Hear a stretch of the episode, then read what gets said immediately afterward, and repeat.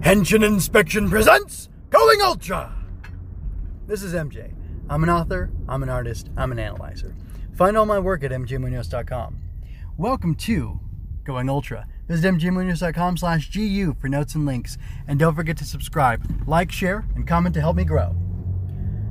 I'm talking about Ultraman Z, Episode 4, Robot 2 Activation Plan. It was originally aired July 11th, 2020, and the writer was uh, Satoshi Suzuki. I don't know who the director was because for some reason uh, the sources that I'm looking at are not saying who directed these episodes of Ultraman Z. I find that a little bit strange. Although I might need to look over in the tab. Maybe it's uh, could have been Koichi Sakamoto because I know he worked on the uh, Ultra Fight Galaxy uh, not New Generation Heroes, although that could have been him. I'm talking about mainly the Absolute Conspiracy. So anyway, I'll have to double check that, and hopefully by the next episode, I'll have uh, director dialed in if it's it turns out that it's uh, that it's him. So anyway. Uh, I liked this episode a lot. I'm calling this uh, analysis of it, or in this analysis of it, I, I, came up with an idea of the episode or a, a, quote for it, which is unexpected things. And that's from Bako talking to Yuka, talking about how she can use or he can use, anybody, we can use unexpected things in our lives uh, and make them useful. Kind of, you know, making lemonade out of lemons and, uh, you know, making a, uh, a little barbecue grill after out of a heat panel from a, a kaiju or a kaiju fighting machine that you were working on that didn't quite work out for whatever reasons. And anyway, there were a couple more unexpected things. One of them, you know, this is big, big spoilers, I guess, going forward. I don't know the full context yet, but it feels like big spoilers. That the commander, Hebi, Hebi, whatever his name is, uh, who did the martial arts fight with, um, with Haruki in episode two, I think it was, and like, and you know, bent down and told him, uh, like, you got to use more than just your eyes. You got to you rely on your other senses. Um, anyway, he turns out to be a more complex character than I first thought. So he was playing with this Rubik's Cube or Rubik's Cube knockoff type thing throughout the, you know, most of the episode when we saw him at, uh, in the office or whatever. And uh, at the end of the office, episode, he throws it away or, you know, casts it aside, seemingly to me in frustration. And he's like, oh, I'm bored. Or he doesn't say I'm bored. He's like, oh, I need a new toy. That's what he says. I need a new toy and he looks at Ultraman Z. And uh, the the footage of him fighting the this kaiju here, whose name escapes me. Oh no, Telesdon. Uh, the footage of him fighting Telesdon is like Brave Buster or whatever it was called, and uh, or Beta Buster is that what he's called? Anyway, that's a, a funny name if it is. Anyway, uh, he looks at the picture of or the video rather of the two of them fighting, and you know, implying that his new toy will be Ultraman Z. I don't know how that's possible. I don't know how a man, a simple man, can take on an ultra or can control it or whatever. Uh, but then again, we do have this guy running around who I think worked for Storage but could have worked for somebody else. And he's, you know, the garbage collector man. And he's taking unexpected things, which is the detritus and the, uh, you know, body parts of kaiju and using them for negative things, making monster medals somehow. He has some sort of knockoff copy Z Trigger thing.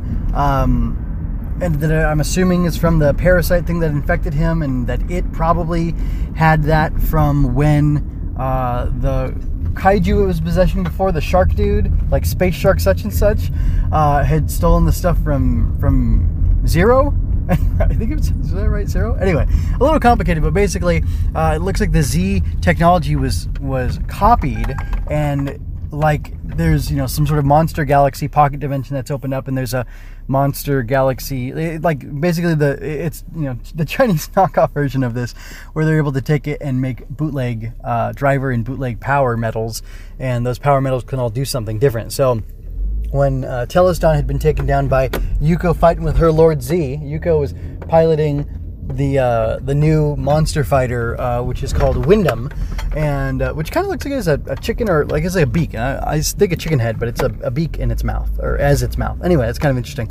But anyway, she uh, Windom and um, and Ultraman end up feeding uh, Telesdon, but then uh, you know the garbage guy comes along. I gotta find a name for him, but I kind of like the garbage guy or like the scavenger, like that kind of appeal to it because it feels like very scrappy, very, um, very much like making use of, of the garbage. You know, one man's trash is another man's treasure, that kind of thing. But anyway, um, he offers up a monster medal from some kaiju I don't know uh, that they have files on, and you know, ultra fans will know, and it gets uh, a frill like a Diablosaurus kind of. That's what it always makes me think of.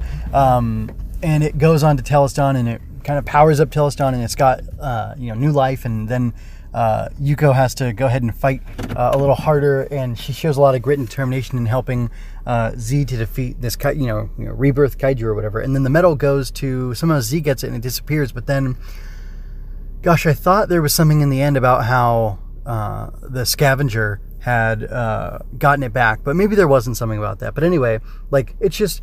I, I really love that they tied all this thing, all of this to unexpected things, and, and one of the unexpected things too was that uh, uh, Yuka I find it very strange. Yuko and Yuka, anyway, that she had part of uh, one of the kaiju that they defeated his horn in the fridge for safekeeping. I guess she collects kaiju body parts, which is a fun quirk um, to research, of course. That's all she wants them for. Anyway, and it, it ended up uh, heating up the uh, Haruki's pudding. And anyway, she used that and leveraged that in order to power up the battery uh, assembly or whatever the powering up of uh, of it's not Tori something. That's that's what that's that's Bird though. Um, of Windom.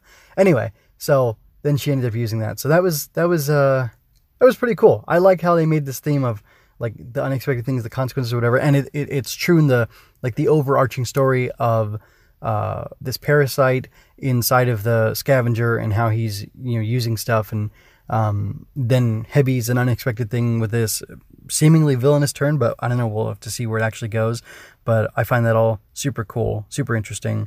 And um, it was this episode was a lot of fun. I mean, the kaiju was breathing fire. It was a faster kaiju than they expected, so it was like chasing them, and that was a lot of fun too. And uh, Sevenger's fight was cool. He got to use a rocket punch on the kaiju, and that was super neat. Uh, Bako, the old uh, maintenance guy, um, you know, who works as like the maintenance chief or whatever, him working with Yuka to get se- um not Sevenger but Windom powered up. That was a fun scene. I liked all the guys in their like uh, protective goggles and like welding hoods and stuff because of the uh, the brightness that was going to be put off by this thing.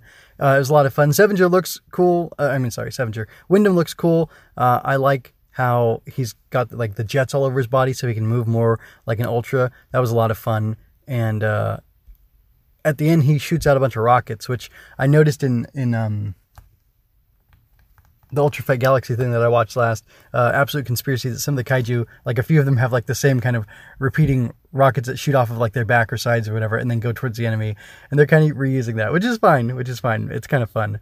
But uh, yeah, that's uh, all I have to say. I'm looking forward to the next one. This was a lot of fun. It was really enjoyable, and I liked the uh, the theme of it. And you know, it was a little moral. It wasn't uh, you know pushing anything, but it's just like, hey, you can make the best out of a bad situation. You can always kind of, if you're creative enough, you can turn anything uh, to your benefit, which is pretty fun to think about. So um, that's all I have to say for now. Go ahead and check out mjmunoz.com slash GU for the rest of my Going Ultra, my coverage of Ultraman Z and other Ultra stuff.